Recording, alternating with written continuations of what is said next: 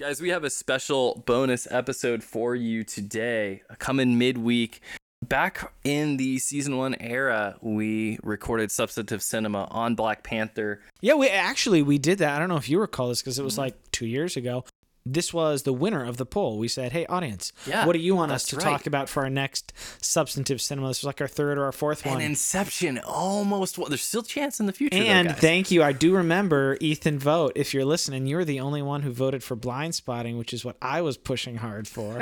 Maybe one day we'll talk about that masterpiece. But here we are talking about Black Panther, a um, a blockbuster for sure, but also a very substantive film. And now, in the wake of Chadwick Boseman's tragic, seemingly from a human perspective, his untimely death, uh, just kind of hits a little differently. Yeah, and, and can you imagine watching this film now, knowing that this whole time that this man is a superhero as Black Panther, a king and a superhero. He's battling cancer. Yeah.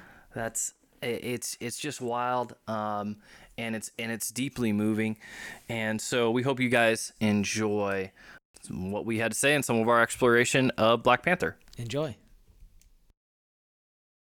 My name is King T'Challa, son of King T'Chaka. I am the sovereign ruler of the nation of Wakanda.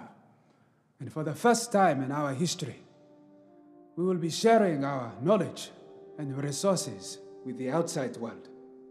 Wakanda will no longer watch from the shadows. We cannot.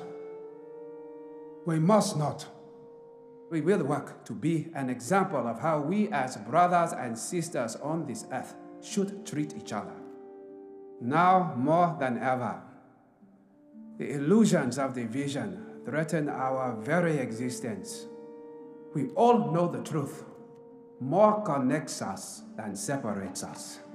But in times of crisis, the wise build bridges, while the foolish build barriers we must find a way to look after one another as if we were one single tribe.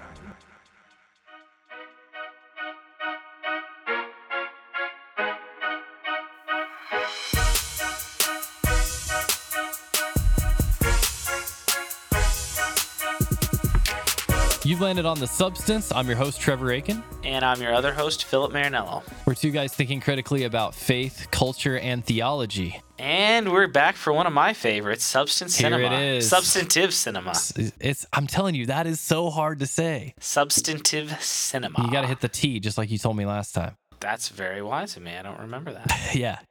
Well, you know, I do all that editing, so I hear all that over and over again. So, welcome, listeners, uh, back for another edition of Substantive Cinema. This time brought to you by you guys. Yeah, your choice, listener choice. But that's the thing, listener choice awards. That's not this thing though. This thing is something you guys picked out from some polls that we did on the social media. And Philip was actually kind of sweating it there for a second. Oh yeah, let's tell this story. We didn't even talk about this in the uh, prep for this episode, but I am. Thank you, every single listener, every single listener who voted for Black Some Panther. people might have voted twice. I was really. I mean, maybe you voted twice Just anonymously. saying, I saw people in the Marinello family. I, I didn't vote at all. that. Did you vote on Twitter? I, didn't vote Be at honest. all. Okay, I no, didn't I vote told at all. I recused Twi- Twitter's anonymous. Yeah. And Oh, it? people could have voted on Oh, Twitter, and you would have not seen. I didn't even know that. Okay, well, I'm glad you didn't, because you probably would have voted for stupid Inception. No. I told you I wasn't So, going to vote on it. And, and I didn't vote either. I almost the voted on Twitter for Black Panther "You when jerk." Inception, but I didn't. Okay. So But if it- I, we had the idea to open it up to you guys because we've been getting some, which is kind of help boost the community and interaction. We, we got some really good Absolutely. feedback from you guys, but uh, wanted to hear back from you because the, the substantive cinema shows and the substantive stories with Kina and Love Made, Mm-hmm. and looking forward to some of the, the music ones too. Those ones, just honestly, on bare numbers, those are the ones that people seem to really like the most, or those are Mm-hmm. the ones that non regular substance listeners come to the most. Those numbers are way higher than Yeah. the normal episodes, which is great. So I wanted to put it out there for you guys to see what we wanted to talk to. And so I picked a list of movies because, as I'm sure we're going to get to in this show, and we talked about in the media roundup of 2018, Trevor is not a movie guy. Nah. So I, I put together a list of I think four or five movies that I like, and I was like, "Well, actually, Trev, you got anything?" He's like, "Ah, it's a pretty good list." And before I went to do it, he goes, "Well, actually, I got one. Put Inception on the list." And I was like, "Inception? Like Yeah. really?" Yeah. I was like, "Okay," because I didn't think anyone would vote for it. and just for the Got record here, Trav, I, I love Chris Yeah. Nolan. Yeah, I like Inception. Inception is a good movie, and you could say it's a Dude. thoughtful movie. When I I, when I thought about talking for like cinema. 50 minutes to an hour Yeah. about the substance of Inception, like I'm telling you. I feel like for me, once you get, because you're all about like, let's talk about the substance, not about the film. Yeah. Once you get beyond like, ideas are powerful. That's huge. I yeah, that but that's it. Like what else? dream, anyway, okay. dream hypothesis. this isn't the ideas are huge. That's This this, is different the episode. Inception episode. This is a that's the episode. episode. that's not going to happen. That's the episode everybody's gonna vote on next time. So no, it's do it not going to be enough. We're just going to decide to do Blindspotting next because we need to talk decide, about that one. listeners. You decide. if we let you. So, Black Panther, um, pretty big hit. Like, really kind of took the entire world by storm last year. It came Yeah. out in 2018. It was the first uh, Marvel movie of the year that year, coming out in February, which Mm-hmm. is traditionally not a great time for Mm. big movie. Not a great time for movies. Typically, January and February, you get a lot of stinkers, and Hmm. big companies hardly ever release things in Feb, like in the early part of the year, because you have Yeah. the summer's where the money is, Christmas is where the money is, and then towards the end of the year, if you want to get Oscar nomination, you want to be fresh in the heads of the judges. So typically, there's not a whole lot of great stuff that comes out in the first three months of But the year. They were being purposeful in releasing it in February too, right? They were well because they also had the Avengers coming out in the summer. They had Infinity War. right. So you can't have Black Panther one week trying to get it, have it make all the money, and then try to have Avengers also make all the money. Kind of have a bit of a conflict. Plus, Black Panther played a role in that, and so did Wakanda. Actually, Wakanda probably played a bigger role than Black Panther. And it's probably not unimportant that February is Black History Month. That's very true. Yeah. I didn't even think of that right now. Yeah, no, that that was huge. Yeah. I knew a lot of my friends and the people that I follow on social media, black creators and people in the comic book space and in the film space, just going nuts. I was pumped, but like Mm-hmm. There was a special kind of energy there, and the numbers bore it out. 1.3 billion dollars worldwide that's a lot of dollars. amazing and very vindicating because you have the worldwide statistic. Mhm. Last year was also where Crazy Rich Asians broke a bunch of records as well. Mhm. But with Black Panther, 1.3 billion domestically, you can say, hey, movies that have a more diverse set of representation are viable so that studio execs have less kind of fallbacks as to where they don't have any excuses to not fund certain things that have That feature good minorities. creators Yeah. or good actors, but that have minorities. Sure. Yeah, so man. it's great. Yeah, you could probably fill this room with the dollar bills. That Oh. money that's worth. Yep, and several others. Yeah, probably. Dang. All right. So, what about the movie was? What are some of the things that you're thinking of as substantive? Well, let's sense? start uh, before we dive right into that. Is first Yeah. impressions. We saw the movie together for the first Yeah, time. that's I true. I drug you to the theater. Which is typically how I get there. Yes. But yeah, you know, here's the thing. I like me a big Marvel film. I'm not the kind of guy who goes to theater to see a think piece, right? Like, you know, I, I'm, do know. If I'm going to spend money and go to the theater, it's because whatever they're playing, I want to see on a big screen with really loud speakers and a nice seat. Like, Absolutely. that's the whole point for me. And I think it's kind of that blockbuster kind of thing that I'm going to see. And You go to see the this- spectacle. You go to have Yeah. the, the theater experience for the spectacle And I've seen some of the lead up to this film, right? And some of the stuff. I don't remember which movie it was where the king dies or whatever. and- Civil War. Yeah. So that's where Black Panther was introduced. yeah. And so I'd seen all that kind of stuff. I'm like, oh, this looks really interesting. Like this Which we like also fun. saw in the theater together. probably. and so I remember watching it, and I honestly had mixed first impressions. Okay, tell me about that. Well, so So I had seen it before with my Mhm. wife on opening weekend. Absolutely blown away. I might even get to some of the anecdotes of that as we get through here, but thought it was incredible. And I know that you sometimes go to the theater for Marvels Mhm. and sometimes wait. And I was like, hey, man, you need to go see this. We need to go see this together in the yeah, theater. yeah.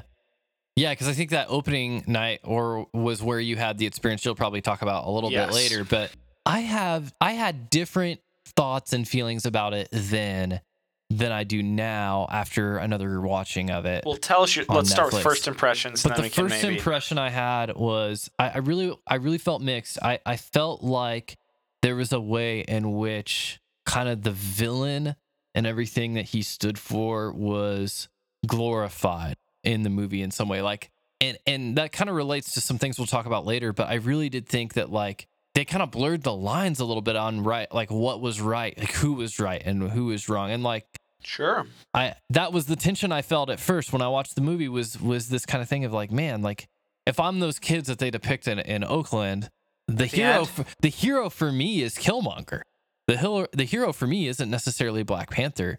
It might it might even be Killmonger. And so that was kind of my first take and I didn't know how I felt about that honestly. But at the same time I was like, you know, it was a fun movie. I, it was a lot of really cool well, a stuff. good point to jump in and say but- we don't want to be too structural or segmented with this.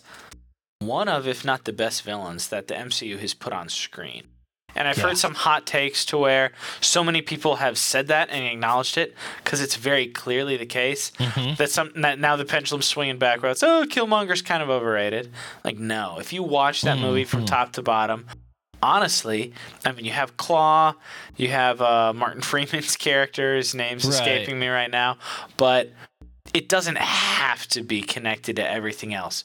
It's a phenomenal movie from top to bottom that has a an immensely compelling villain That's so true. or antagonist. He is a villain. He is a villain, but a villain. I feel like antagonist is maybe even Well, he's better. The thing I think the thing is is he's just so the right word is sympathetic. Like you can you can feel his pain like you- and and you can feel like his cause and you can feel why he gets where he is. You know what I mean? It's not like one of those things where like the villain is given his monologue in a comic UA and you feel like, well, this guy's just off his rocker. Yeah, he wasn't real mustache twirly. He wasn't necessarily megalomaniac. He was he was a guy who'd been hurt and a guy who felt oppressed and a guy who felt like his people were given a bad hand and he was trying to fix it in his own way. Yeah. So, yeah, and and so uh, uh, that was the tension I felt, and and like I said, I don't, I'm not in the same spot now as I was then on it, but at the time I did feel like really torn by that fact. So I think it was hard for me to handle and deal with like this villain that is not maybe cut and dry, black and white, just bad. any other uh, memorable first impressions? Um, that was the one that really sticks out to me as the thing I walked away from the movie thinking about, and usually is like some one strong thing I'm thinking about. Nice. The rest of it, I mean, I enjoyed it. It was a lot of fun. So fun. Obviously, special the tech was insane. cool. The tech was oh, insane. so cool. and you being I'm a tech guy, guy. yeah. Yeah, it's always fun, and like the suit, All that vibranium cool. stuff, the suit and the, And the- little hollow And bracelets honestly, and too, stuff. like the way that they weave like some of these design ideas and things that are in the comic books that are like kind of uh, like nerdy-ish is not the word I'm looking for, but like you know what I mean. And they're like comic-y. It's like sure. all like this kind of kitschy. I don't know if that's the word either, but it's Well, I just, mean, it was the sa- off. But then you're trying to bring it into a movie and do it in a way that's not like just totally like buffoonery. That Yeah. totally make that, that makes sense in some Well, way. and that's also a really wonderful thing. There's probably not a ton of them we can necessarily hit for what we're trying to do, but just critically speaking and from a craft perspective, Marvel Studios does a wonderful job of taking things in comic books Mhm. and putting them to film in a way that's feasible and plausible Mm-hmm. and that you're not like this is ridiculous just kind of Mm-hmm. offhandedly i remember i think it was the first thor i remember seeing and being so excited that like asgard and the rainbow road and all these things like i was seeing on the screen and it wasn't dumb yeah. i was just like Like how are Kevin Feige and all those directors and the writers and the producers, like they know what they're Uh-huh. Right. doing. Well, and I think that's the thing is like they've really blazed that trail of thinking critically through like, okay, Yeah, DC, take note. how do we yeah, how do we actually bring this thing and bring meaning to this and like integrate it into the cultural moment of the film that we're trying to produce and like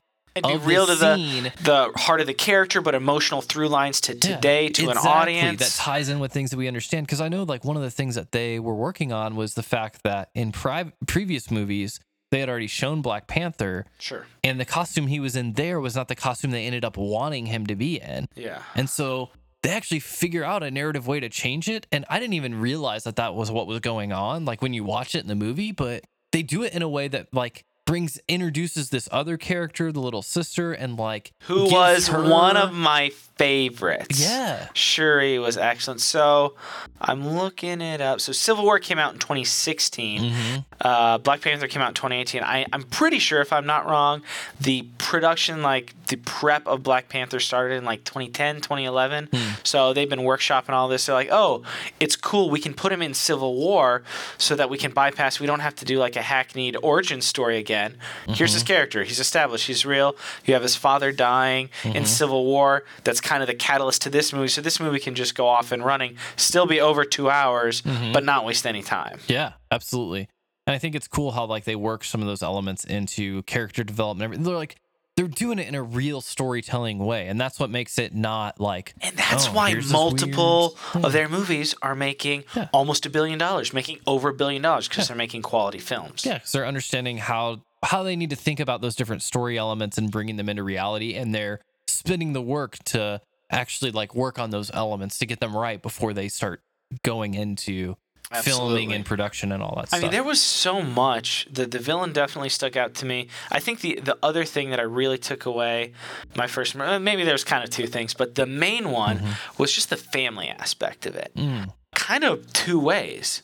You have the family on screen, and then the familial response and the showing up to the movie. So Mm-hmm. the movie had a very strong family dynamic.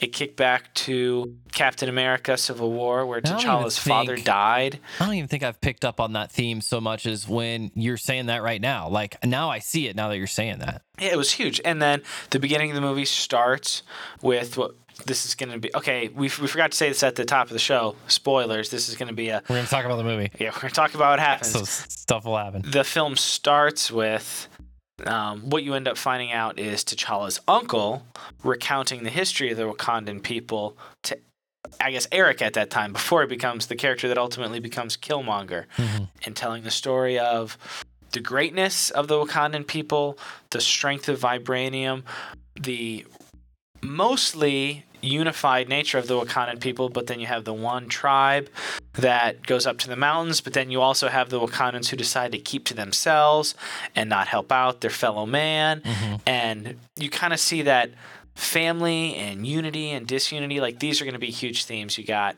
his mother being a very strong character. You actually hmm. he interacts with his father on the ancestral plane and eric gets to interact with his father on the ancestral plane. His sister's a great character. She's kind of like the James Bond gadget guy know. to his like super spy. so great. And it's it's incredible. And then on the flip side, on the audience side, I've told you this story before. I, I tell it as often as I can. I was just so touched by I, I'd heard online about how whole families were going to see this Mm-hmm. movie. I was like, that's pretty cool. Kids, parents, grandparents. Wow. And then when I showed up to my local Cinemark, I saw that. I saw that in line. I saw it in the theater. You literally had three, like multiple three generation families, primarily black, coming out to see this movie because it was an event.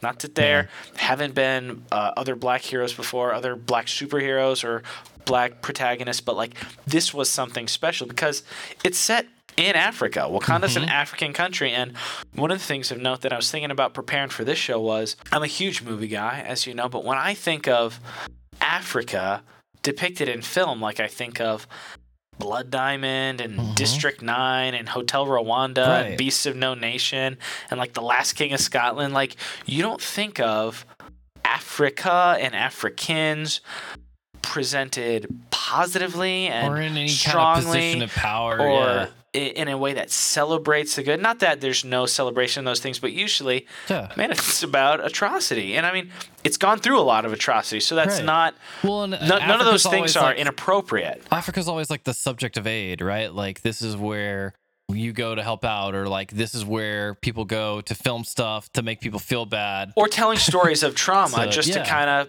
have awareness, like the Hotel Rwanda, Sure. or Beasts of No Nation, and things like that. With stuff that has genocide happened. and child soldiers and things Yeah. like that. So that's typically what you see. Right. on the theater when it comes to Africa. So Black Panther was a whole different thing. And mm-hmm. then the big kicker was after the movie was over, I have told you that before. I have never in my life seen hmm. this. So one of the And things that you've gone to a few movies in the Yeah. theater. I would be interested to see the actual number. Definitely hundreds. Um, I wonder if I've seen over a thousand movies in the theater. Do you I'm think not sure Kevin if I has have. like a stats page that you can like Sure. maybe one day like see yeah. how many times you've got? I can catch up on everything I haven't seen when I'm up there too. I don't know about that. Hey, it's a perfect place. Why not? Okay. So after the film was over, um, I, I sometimes like to go around and see what the posters are for the coming attractions and things like that. And as I was leaving my theater, there were people lined up to go to the future showings, and I, I was walking by a certain section of the theater, and I thought it was another line for another showing of the movie. But when I actually kind of looked and saw, it was people legitimately like I would say over 150 people or Whoa. around 150 people waiting in line to take a picture of the Black Panther like standee, like the movie poster standee. There was like a cardboard T'Challa.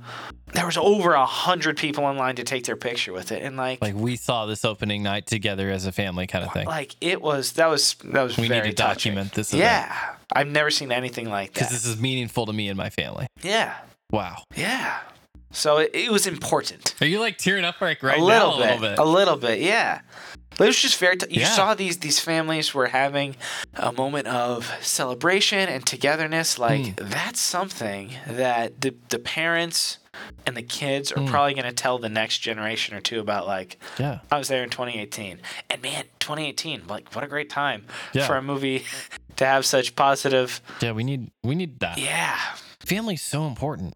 yeah, you know, I, I think it's stuff that we've talked about with friends of the show and, and with folks at church and things like that about like just the breakdown of the family and things like that, and that being at the root of a lot of the societal struggles that we that we point to and we think about, and you know, to have a film to celebrate family in that way and to emphasize you know the togetherness and to show healthy you know kind of healthy relationships. Yeah, and I how mean- vital they are to and some silliness accomplish too, but sure like, yeah, but like how important those familial relationships are into accomplishing your goals into growing into the man or woman that you need to be and it also between uh, my sister and i it gave us a really great gift the uh, when shuri and t'challa were like checking out afterwards i, I really love that i send that we send that to each other every now and then That's funny.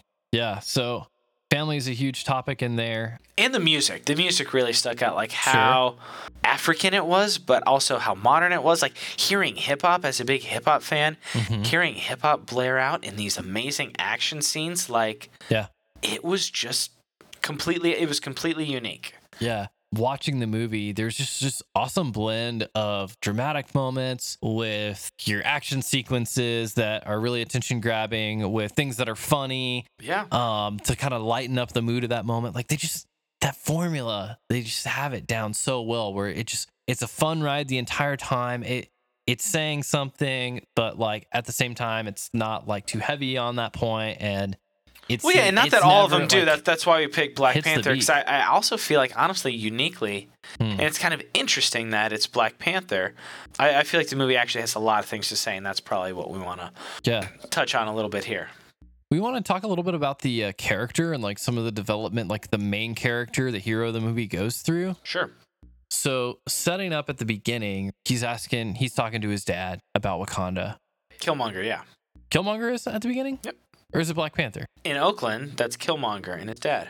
When they do the sequence, though, like of the animated stuff, No, talking that's- about like yeah. the. That's oh, Killmonger's dad in Oakland. Oh, I didn't even know that till this moment. I, th- I totally thought Well, because that was the whole thing. It's like, why are we hiding ourselves? That was the question that opens up the movie. exactly yeah. So And that's Killmonger's question that doesn't get answered. And then spoilers. When he finds his dad dead, why are they hiding? They didn't help. They killed my dad. Then they left me here. Like Right. that's what kicks off the movie yeah, and it's kind of like chronologically. Yeah, so he asks like, "And are we still hiding today?" And he's like, "Yes." And he's like, "Why?"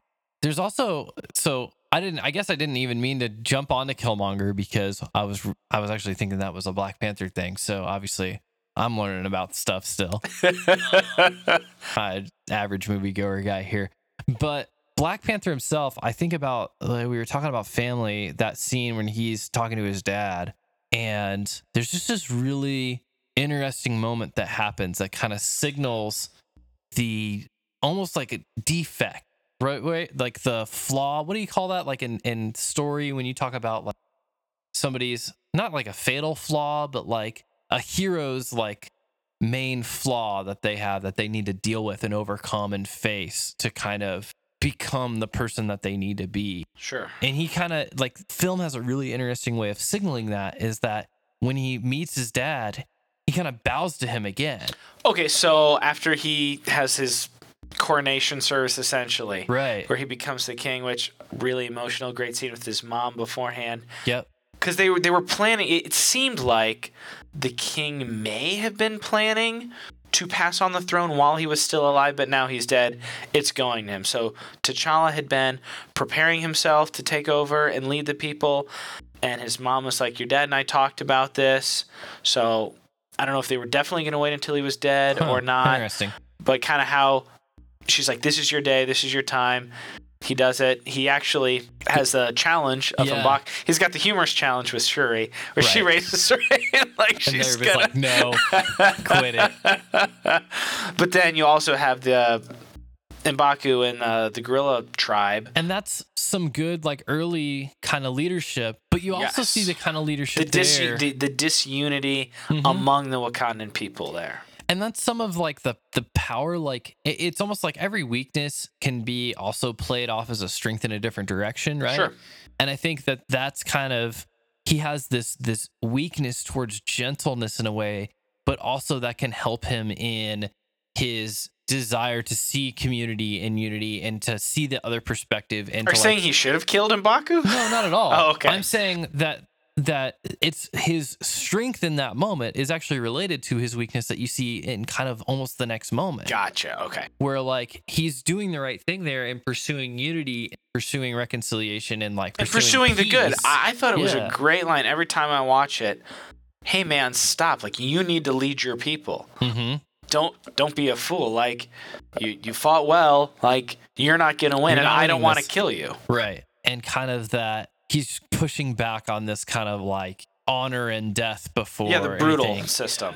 and so he's not willing to go there but then kind of with his dad it's kind of like yeah but you also have to be willing to stand up for yourself sometimes and, and take the harder road not just the softer one So yeah, when he goes to the ancestral plane, which I was talking about, I, I remember this where he he meets his dad and the other Black Panthers, and like he's bowing down, like, and his dad's like, "Hey, get get up, stand up you're the king now." Exactly. Like he's it's still it's like he has not recognized this positional change in power that he needs to now. He'd essentially been the prince into. for so long, and maybe even been Maybe like waiting to lead. that. Yeah, maybe even like getting stalled. Like Yeah. he's he's got leadership skills, he's got fighting skills, he's got people that look up to him and respect him, but he's not established as a leader. he just doesn't fully. feel ready yet. And man, I which is so nice character wise. Yeah. It's so nice to actually see like a character arc. Like T'Challa at the end is very different from T'Challa at the beginning, Well, and that's so story- satisfying. Every like good story tells dramatically. Yeah, there's dynamic, like a dynamic character who who undergoes change. Like that's what we want to celebrate. But I, I can just say too that like I can I can almost empathize with Yes. T'Challa in ways that I didn't realize until like maybe just this moment where it's like Oh, you've that heard it here first. feeling of you're being called into something and and you're like, man, I'm, Am I ready? am I ready for this yet? Sure. And feeling like there's got to be something more to prepare me, and and sometimes that feeling of not readiness is not actually a lack of preparation so much, maybe as a lack of confidence, yeah. and that's kind of what his dad is telling him, right? He's saying, like, listen, like it's a dad's job to prepare a son. You know, for his death, and he's like, oh, that stuff gets me every time. I I don't know. Maybe I mean maybe that's a sensitive topic, but did you want Oh. to talk a little bit about maybe how why that might hit you in the field I mean, particularly? I can answer your question, and it doesn't as much relate to this. I wanted to connect Mm-hmm. it to the, the some of the director's other work, but as some of the listeners who know me well know, uh, my father passed away when I was a senior in high school. Mhm. I was 16, six- 17? I was 17. I was Yeah. 17. So yeah, like fathers and sons stuff, well told, truthful, traumatic, like stuff that has weight and stakes. Fathers and sons stories just get me. I was gonna connect. So Ryan Coogler directed Black Panther, kind of amazingly as his third feature. So he had a really good indie about uh, I'm, I'm dropping the guy's name right now. Fruitvale Station about a young black guy killed in in Oakland, and then his second movie was one we talked about on the media roundup. Yeah. He restarted the Rocky franchise via Creed. And Creed was huge. Creed and Creed 2, he didn't direct Creed 2, he was a producer on it. But the fathers and sons themes, like the whole, am I ready? Like, what's my relationship to my father and his legacy? And people knew my father as like the heavyweight champion of the world. And T'Challa's people knew my dad as the king, the benevolent, good king for so long. And I want to follow in his footsteps. Like, Ryan Coogler gets those themes and does them so well. Just like mentally distracted by like Scott Stapp for a moment, I don't know who that is. uh, lead singer of Creed, but Oh, awful. Sorry. That's disgusting. And whenever, if we ever do a Creed, we should do, maybe even do Creed 1 and 2 as kind of like a, a combo, Oh, yeah. substantive cinema. So good. Like, and those themes especially. Crazy good. Sometimes get get me get me The real good. in father-son stuff. Oh, yeah. yeah, Well, because like, and it's interesting with T'Challa, 'cause you said he was trying to live up to his father, but his father was kind of the gentle and good king, or at least at that stage of his life. Mm-hmm. Yeah. And we even find out throughout the film, his father wasn't perfect. His father made some fatal flaws that kind of set up the next generation of people to go through a really terrible conflict that in the end it looks like definitely people were losing their lives over. yeah. There was no like death count in the war that happens, but it doesn't look like you know I everybody mean, comes people out were unscathed. coming at each other with spears and rhinos and stuff. So I'm sure people, I'm sure guys were dying. Big old rhino too, man. Things are Well, and. Killmonger was killing folks. yeah, one hundred percent. I mean, if no nothing else, spoiler alert, Killmonger dies. So Yeah. So I mean, when you look at this all, and, and sorry if we're jumping around if you haven't seen the movie or if you're a little unfamiliar, but so King T'Chaka, it's revealed probably about I mean, halfway through the movie. if you haven't seen it, stop, go watch it, pick us back up right here. We'll, we'll be waiting for you. So you find out midway through the movie, yeah, the recent Killmonger can come to Wakanda and challenge T'Challa is because he is of royal lineage. Yeah. And some of the people are like, "We've never heard of you. Like, who are you?"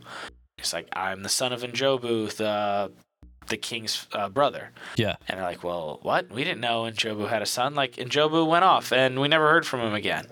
And then you found out that King T'Chaka killed Hmm. N'Jobu, his brother, and left his nephew dude. Kilmo or Eric, like fatherless, Yeah. just ghosted him, like left. I think this is an important point that I'm just thinking of right now, but like how important it is for like people to tell the truth and to not like when you I almost just did my Will Smith impression. with the concussion. Tell the truth. I haven't seen that one. I so haven't either. I've only oh. seen the trailer. Oh. Man, Will Smith's been kind of whack lately with some of this it. stuff. I, I was just thinking like when you hide something like the power that comes that you lend to your Evil, enemies. yeah. Yeah. When when good people like hide the truth or man, did you just see it again and again in history that it does not come well. Like if you had something that you think that you're not proud of, but can still speak to like, here's where I was at, here's what was true, like I will take whatever consequence for like it doesn't get better by just hoping everything will go away if you don't talk about it. But I, I felt like honestly the biggest flaw or shortcoming of the movie that didn't make sense to me was that choice. Like Zuri, the Forest Whitaker, Forest Whitaker's character says to T'Challa, hmm. like we had to protect the lie, and I was like, well, What? why though? T'Chaka was the king, and Jobu had essentially committed treason and then tried to kill Zuri, and T'Chaka killed him. Yeah. Okay, I'm sure he's heartbroken that he had to kill his brother, but you don't cover it up yeah. and leave your nephew there fatherless and not say anything to anybody. I wonder if like I feel like story wise, I mean, they had to have that to make Killmonger the character, but like that doesn't make sense. Well, and I'm still thinking through how to understand that line. Like we had to maintain the lie, like maintain the lie to the Wakandan people. We had to maintain the lie. I feel like it was to Eric. the Wakanda. I think that. Like- oh no, not Eric. They didn't care about Eric. I felt like they. I felt Like- like what that meant was maintain the lie of like Wakanda we're in doesn't unsullied. exist. No, we're in unsullied place. Hmm. Because I mean, they didn't expose themselves, but actually, no, they did. Because Claw knew about Wakanda. He came for the vibranium, Right. and then essentially brought Killmonger in there. So I mean, they didn't kill Eric. They didn't kill Claw. They didn't track him down and kill him. So like, what I kind of felt like it meant. It was a little unclear, I guess. But what I took that to mean is uh, protect a lie of like righteousness, Yeah. like that they didn't mm. do anything wrong. And honestly, though, like that's why I thought it didn't make sense because, like, yes, he killed his brother, but that was not the wrong thing in that moment. Right. His brother was a traitor who was about to kill A king's servant or Yeah. assistant or whatever. So he didn't need to just dip and leave his nephew fatherless with a murdered father, Yeah. like in his apartment. Eric's outside playing basketball, comes upstairs, and like Here's a his dad has like his dad's room. panther claws in his chest. Like, Yeah. what do you think that's gonna do to like your ten year old, twelve year old nephew? Yeah, that's crazy. And they're just like, no, we need to maintain the law. That was the only thing I thought just didn't make any No, sense. that's a good point. So slight nitpick, I guess, but it needed Well, to happen fair. for the character, I Well, guess. and I'd love to hear some other people's thoughts who are watching through this movie. Like when you get to that point, like maybe think through it. Like, what does he mean? Like, what what is the lie that's trying to be maintained there? Like, I maybe there's another angle on that that would make it make a little bit more sense. But I don't have it. Maybe if I watch the commentary and get to the part, I don't know if I've seen that yet. But I mean, it's Yeah. No, that's kind of the whole thing. It hinges on T'Challa learning this about his dad. Like, oh, Mm-hmm. this guy that just kicked my butt and stole my kingdom from me. My dad set him on his course because of an awful, awful, awful mistake he made. And the mistake he made was just not own up to the truth Yeah. just because the truth is painful. The the painful truth Quite of his brother Mhm. being the traitor, Yeah. and that his brother was trying to kill his friend, and it's that he felt like he needed to kill him in order Is to protect him. Is there another him. reason why we don't own up to truth other than the fact that it's painful? Shame, But I shame mean- is painful, right? Like, Yeah, yeah, we don't no, like to feel yeah. that. Yeah. pain, and shame. Like you look at history, I'm sure plenty of stuff we talk about on the show, like, Like, a lot not of to downplay it, but like it all comes back to some sort of form of pain. Yeah. Right? it, it's hard to look at shortcomings and flaws, Yeah. whether that's personal or historical or institutional or what have you. It's like, as humans, we'd rather le- live deceived than face something hard. And man, again, this is a story, and we're being like, what if in a story? If King T'Chaka grabbed Eric and is like, hey, I'm going to take you back. And Joby never took him to Wakanda. The whole thing, with, or in Jobu, never Yeah. took him to Wakanda. Right. It was all built up in his head. And it's like, ah, maybe you can't go because I'm kind of an outcast. Right. But if T'Chaka's like, hey, nephew, Welcomes him. let me take you back in open arms. We're so sorry. Maybe he gets adopted. Maybe he stays with the king and he and T'Challa are raised side by side. And maybe he does challenge T'Challa for the throne, but it doesn't end as brutally as it has to end Yeah. in this film. right. Yeah. What if? Alternate universe. There you Yeah. All that from a comic book movie. right. Yeah. It. So that is that's huge. I mean, just that truth portion. I think that's a that's a huge thing. So That's probably the most substantive thing in the film. One of them. that's yeah, that's good. And I think getting back to then Black Panther to kind of round out his His journey. his journey is So he finds out his dad isn't perfect. He's kind of timid. Mhm. and he's kind of having to step up to actually do something difficult. I yeah, I kind of felt like the way that he bowed down and just let everything happen, kind of just went with the flow of tradition and everything, and just let this dude come in and take over your whole kingdom just because you can't beat him in a fight or something. I wonder if the the ritual of like the the having the Black Panther power drained from him and that kind of stuff too, like maybe plays into that, like why Help that's an important story element that like they're having to fight on equal footing and it's Uh-huh. like Then it's literally the strongest person gets to be the king. exactly but there's at, at some point it's it's kind of like why even give this dude that kind of a chance or it's like you have this outsider who literally has never set foot in your kingdom who like ha- literally has this bone to pick Why not just His Indiana dad- Jones him? his dad was like treasonous and you're just gonna be like yeah sure you're a legitimate challenger to the throne That's Like- true. He shouldn't have accepted that challenge. like there's some ways in which you can just say no this isn't okay like you've got to be able to think Well, and then you have uh, the W'Kabi character going like, "Yeah, this Killmonger guy, like he he killed Claw. T'Challa couldn't do that." right And man, maybe we do need this kind of brutal guy. Well, and that's one of the things his dad says to him is talking about like you need the people closest around you that you can trust. Mhm. And this dude stabbed in the back, Yep. like in a big way. Is there is there even justice for that? Like at, later in the film, like what's the res- reconciliation of that? I don't even remember. Well, it and it was because it was ideological too. The whole Killmonger was right. Like W'Kabi was on his side and was married, I think, to Okoye, like the Mhm. chief. I don't know what you call her, guard or general. yeah, there. and so they were just ideologically on other sides and you had like that rhino scene where the rhino is charging at her and he basically surrenders to her like and it's kind of and that's like the ideological thing where it's like okay like we're be like i give up like i'm not on this track anymore Hmm. so i mean i'm sure they they had words Yeah, off that's screen. you're married i'm married. I'm sure if we opposed our spouses to that kind of degree. And lives were lost. I'm, Yeah. I'm sure there are words but at the same time it, it wasn't yeah it's hard because it really is a battle of ideas Well, and speaking of words off screen too, I mean, you really see the battle of ideas in that thing yeah you showed i showed me. you that deleted scene i was listening to uh, ryan coogler and one of his chief producers talk Mm-hmm. on a podcast saying how great there's a deleted scene so if you have the blu-ray or if you have it on digital there is a deleted scene with Okoye and W'Kabi where they actually talk it out. It's like a two minute scene. Yeah, I thought it was really good. To me, w- when you showed me that, I was like, this. Honestly, to me, this I felt could have. Obviously, the the directors or you know the editors as they were putting it together, they couldn't find a spot for it. Yeah, I basically it was cut because it's you couldn't have it before it happened, and at the end it's just kind of a train running towards the conclusion, and you didn't want to stop it for a two minute marital like ideation. talk this out.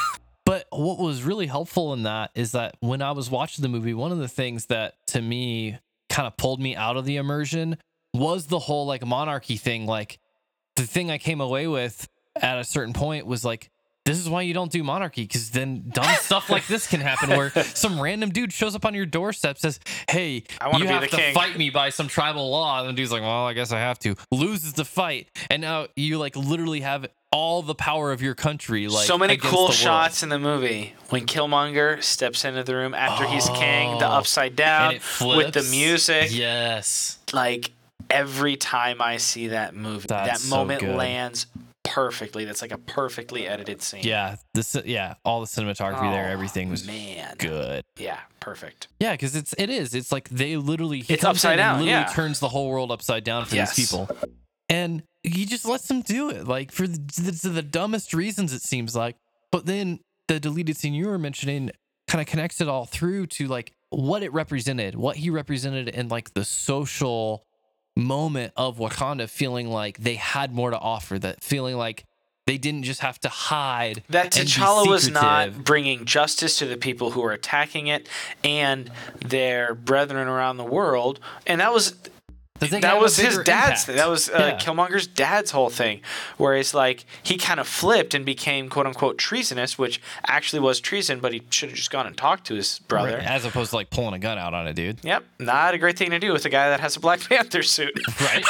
yeah, but kind of representative of but like seeing the suffering, that he yeah, feels. Mm-hmm. seeing the suffering, he's like, our people are, and, and then you have all of the really nicely done. I didn't think it was being heavy-handed or beating you over the head at all. The social issues that we face in our days, Yeah. like there there was the slavery, but like the over policing and the incarceration and like The assassination our of our people leaders. are being are being oppressed Mhm. and we're hanging out in Wakanda just chilling. We got all our very vibranium and like we're living large and like my brother's suffering's not my problem. So he took it up to be like, I want to help. Didn't do it the right way, got in with Claw, all these things. Killmonger obviously didn't want to do it the right way, but he's like, I want to help. right, and so the whole thing. Well, of, no, that's No. false. It's not I want to help. It's I want to dominate. I so dominate, You yes. have the the, You lost the, the the seed of an idea that is good yeah. that goes to where he is a villain where it's like I want to dominate. Right. That's why I say too, he is such a sympathetic character because there's aspects of that where you can say like, I mean, yeah, if there was a country out there that had all of these crazy resources that was so far ahead technologically from everyone else that like had good social order and perspective on things. Obviously, not so much when somebody can just come in and trash the whole thing. But you would think, like, man, you should be participating on the global stage. So eh, to me, that scene, just to kind of wrap it back up, like that kind of tied it back into this isn't just some weird, like, you know, oh, you found a loophole in the monarchy and the tribal law to like do a stupid hostile takeover that makes zero sense at all. Some people were behind him. but it was literally like he had some backing, he had some support of no, he's actually bringing some of the aggression that we kind of want that we feel like is ours maybe by right, which there's a danger there, right? Of sure. pursuing what you feel like is just Trying to right way. wrongs with improper methods. Yeah, like being willing, and that was the thing for him. Like the the dude who's the Rhino leader. oh yeah, uh, W'Kabi. yeah, sure. He's kind of got this moment where it's like he's willing to sacrifice values to get what he feels like is justice for him, Sure. and it's shown in that movie is is wrong, right? As as the wrong Oh choice yeah. to make. Nobody's on his side. Right. After I mean, after they resolve all the Civil War sure. stuff that they go through. I mean, Well, I yeah, mean, sympathetically, one of I just remembered Uh-huh. one of the things I remember the first time I saw it when they had that moment where he was charging on the rhino towards um the M'Baku, the leader of the gorilla tribe, Mhm. and his wife steps in front of the rhino, and the rhino stops because like and just looks around the he, face. he loves her and he's like oh it's like it's mom and he licks her or whatever and he gets off and they have their little exchange and he's like would you really kill me or something like that Mhm. And like she lifts her spear like dead to his neck. dead serious she's like for wakanda like in an instant question. or something like without question I had a group of five or six black ladies behind me the first time I saw it. They went nuts. They were Yeah. cackling and cheering. They loved it because it's like, he's wrong. Right. He's wrong. It's not just gonna be like, you're my woman. You're gonna like, you you got my back, right? She's like, no, I don't. Right. Yeah, and it's it's a powerful moment really because you do have I mean, she's a she's a very strong character. She's like the head general or whatever. She's Yeah. like in charge of the army. She's martially like and physically obviously really strong and he yields to her. Which is interesting. Yeah, just from a biblical perspective, obviously it's kind of turning things around a little bit in a way, but like there's a place for it where there's moral grounds that people are standing on and saying like this is right, this is wrong. Like Well, and in that moment, he realized, like, hey, been a good run. Like, we don't have a chance. And also, it's pretty crummy to try to oppose my wife and my best friend, too. Like, they actually have our best. Like, it'd be great to get vengeance on everybody, Well, but that's probably and, not. and they the- show in that scene he's looking around and he's seeing like his guys die. who's dying here? Like who's who's like who's suffering here? It's all of our people. It's Yeah. all Wakanda. So And he's like, man, I want to stop all the suffering of my people. yeah, And he's like, oh, snap, I'm causing the suffering of my people. right. And like at least to think in that moment, like maybe this isn't the way. Yeah. Like maybe maybe there's some things that are right Sure. about what I'm feeling and what I'm seeing, but maybe this isn't the way. And ultimately, that drives back to um, T'Challa's character and some of the stuff he ends up realizing about how he should deal with things, right? Yeah. So he has a big fight, Killmonger. Um, really nicely choreographed too. Like Mhm. there's all these stakes, and like you said, it goes up and down. It never stops being entertaining, and it never stops like being done really well. Right.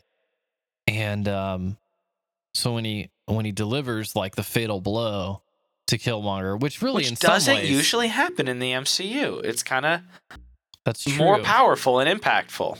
Yeah. And in some ways too, like there's this option given to like, no, you can live. Oh yeah, because they got Shuri's got really like the healing, like Oh, yeah, the vibranium technology. You could totally it, it healed uh, Martin Freeman's character in like a day of like a spinal A gunshot. huge, yeah.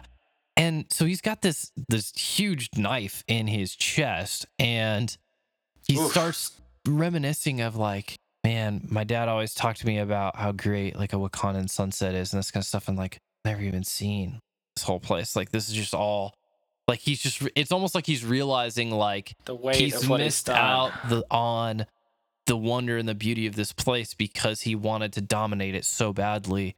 So T'Challa takes him out. They see it. He's like, it's beautiful.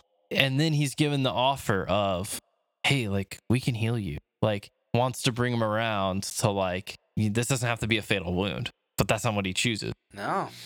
Ultimately, he's like, I would rather you bury me with the people whose bodies were thrown into the sea, who jumped over the boats, rather than be in bondage. Because they knew that, like, to die free was better than to live bonded. And he, he says, like, what would you do? You just lock me up. You just incarcerate me. Yeah. And so just once again tying in a ton of the themes there that they're hitting on. Yeah. So once again, such a sympathetic villain in a in a lot of ways. Because, I mean, you can't not feel for him in that moment Yeah. where it's like, man, he's made those decisions to get there. You, you want to see him get a second chance, but you also understand, like, he's like, no, like, I, I don't want to. This is who yeah. I don't want to be a lifelong prisoner. Right. Yeah, and and I, I mean, you see the way it goes for villains too in the MCU. Like, that's it. Like, and until they get out and do the next heinous thing or whatever, you know, Yeah. They don't really stop being the bad guy. Which is also, I mean, we've been talking for a while. We might want to get to wrapping things up. Mhm. I haven't done an official ranking, and Captain Marvel just came out. Endgame's coming up soon, but if you take the three Avengers movies out of it, Mhm. Black Panther is definitely in my top five, if not top three, Marvel movies. Hmm. Because it's it's such a Mhm. strong movie from top to bottom. The villain, I think the only one that can really contend with him is Winter Soldier, which is also a great like thriller film Yeah. and a sympathetic and complicated bad guy Yeah. who actually goes on to get redeemed, which is Right. interesting. So I mean, starts off as a really, hero. yeah, really, I feel like, yeah, Winter Soldier, uh, yeah, Captain America, Winter Soldier, and this, or, or maybe my top two. Yeah. It's it's good. I don't know. I can't really rank. There's so many all. good. They're getting so like they got the formula down so good, like you said, Mhm. and they had like Spider-Man: Homecoming and Thor: Ragnarok. They're all so fun and so good. So I don't know, but it, it's up there very high. It's a good good. It's movie. got real stakes, and and I really do appreciate that. It's like they took care of him. So I mean, is there any reason you wouldn't recommend this film? That's an interesting question. I didn't even know if we were going to talk about that. Um, I have seen all the Marvel movies. I don't know if you've seen all of them. Have you? Maybe you missed a couple I'm here sure and there. There's a few here and there. So they started. I mean, for being honest, Iron Man. I wouldn't necessarily say it's necessarily disqualified, but Iron Man definitely had some suggestive content in there with Tony Stark's like Playboy lifestyle. Sure. but the movies were relatively pretty clean. Like obviously there's violence and blood and like some language, but I Mhm. think it was probably with like Guardians of the Galaxy they started getting a little saltier. hmm There's Pushing some, the language boundary a little more. yeah, Yeah. and That's with true. some of the newer ones, maybe a little bit more bloody and a little, bit more this and that. Yeah. I'm probably a more permi- I I imagine I'll You're be shocked open. if I'm not a more permissive parent than my wife.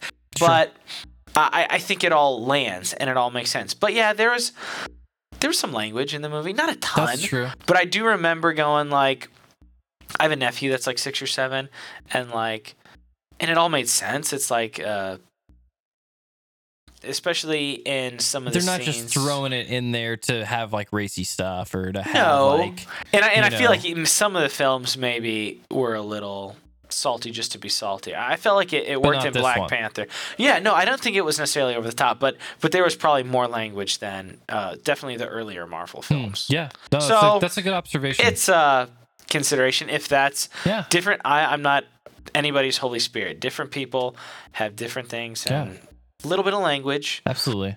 But yeah, IMDb is great. It, it's got all sorts of stuff. Uh, nothing other than that. That would be my own. And I, I might not even raise that. Like if you're a grown up, I, I would just say, hey, you seen Black Panther? It's pretty great, huh? Yeah, no, I think I think it's good. I'll probably show it about to- that angle. I yeah. I, I would show it to Ezra before I showed him like the Guardians of the Galaxy movies. yeah, I didn't. You you know. Yeah, my- no, they're they're a little bit more crass. Or even Yeah. Ant Man. Like it's Sure, fun, but it, it's a little bit more crass. That's so true. I would definitely show him Black Panther before I showed him Guardians or the Ant Man movies. Because it, it is all substance. It's in service of a lot of real things. And I'm and we even talked we've talked about in our media show, Mm-hmm. like whether it's an album that has language or a movie that has language, like there is a difference between being exploitative and sensational and genuine. And I'm not gonna say like the whole argument, ah, sin is sin, sure. But like Yes. I didn't write the screenplay. I didn't write those words down. I didn't say those words in front of the camera. So if it serves the story, let your conscience kind of be your guide on that one. No, and you know we're still gonna still wrestle through those things, still think about those things. So I think it's a good thing to bring up for people to wrestle through, think through, and be aware of. Um, but yeah, I would say I mean, this is one I would definitely watch with my parents, watch with my family. Like, um, it's it's good to think about, good to talk about. So I mean, I have it in my digital collection, Mhm. but that's when I I buy and have on my shelf. Like that's Sure. it's a great one. Yeah. Very rewatchable. absolutely. So if you haven't checked out Black Panther yet, we'll get that iTunes link for you in the show notes so that you can purchase it, watch it, and continue to enjoy that.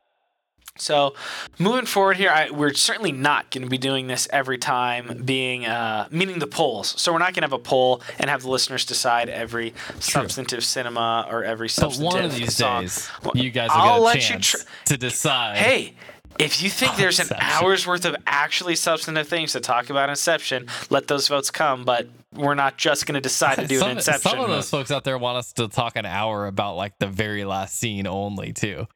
That's so stupid. I know, well. It either is or it isn't. Who knows? I'm not Chris Nolan. Chris Nolan doesn't even know. Chris Nolan wants you to figure it out, so you figure it out. Like it doesn't matter. But what if I figured it out, Philip? You haven't because the writer didn't figure it out, it doesn't matter.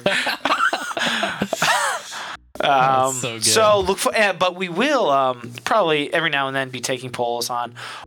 Send us an email at thesubstancepod at gmail.com. Tell us Mm-hmm. what movies you think have important themes or are, are really excellent that would Yeah. be worth looking at in a longer form. And we even talked about maybe doing, I don't know how this would work with our time, as Yeah. we're not necessarily getting a ton of cash coming in through this. It's not a doing full-time job, for a sure. topic toss up with some of these things. So Yeah, that was a great idea. Um, I think that's great. We might have to do stuff we've already seen, or maybe do some Mm-hmm. short form stuff to talk about four movies in one show. Would be pretty gnarly. yeah, uh, be tough. But yeah, you could also, if you're on Twitter, send us a tweet at the Send us a Substance Pod- tweet, at the Substance Pod. and you can call us on our phone line. 913-703-3888. And also, just feel free to leave us a message, like you said, on the phone line. Yeah. You guys have probably just recently heard um, we've had some listener mail, uh, a voicemail, and so we've got to play that on the episode. So if you call in that number and leave a voicemail, you could end up on the show. So there's some incentive right there for you. Um, but yeah, check us out on Facebook, check us out on Twitter. Let us know what movies we should do next. Let let us know your thoughts on some of the things we had already talked about. And uh, anything else before we wrap up this episode, Philip? I wish I would have written down. I definitely have a thing you could probably see on my face. I was trying to remember oh, really? Yeah. what in the world it was. I don't know. Maybe if I come up with it, we'll insert it in later. But that's about it for me on All that one, I think. So for now, it's the substance signing off, reminding you what, huh? No, go ahead. I'm sorry. yeah, You said signing off. You're doing a podcast. It, it is a I'm podcast. outside critic, man. It is a podcast. You're like this. You're like that. Like both of those old dudes sitting up in the thing Yeah. in the Muppets. Like just that guy's doing a podcast. I'm on a podcast. yeah, that's true.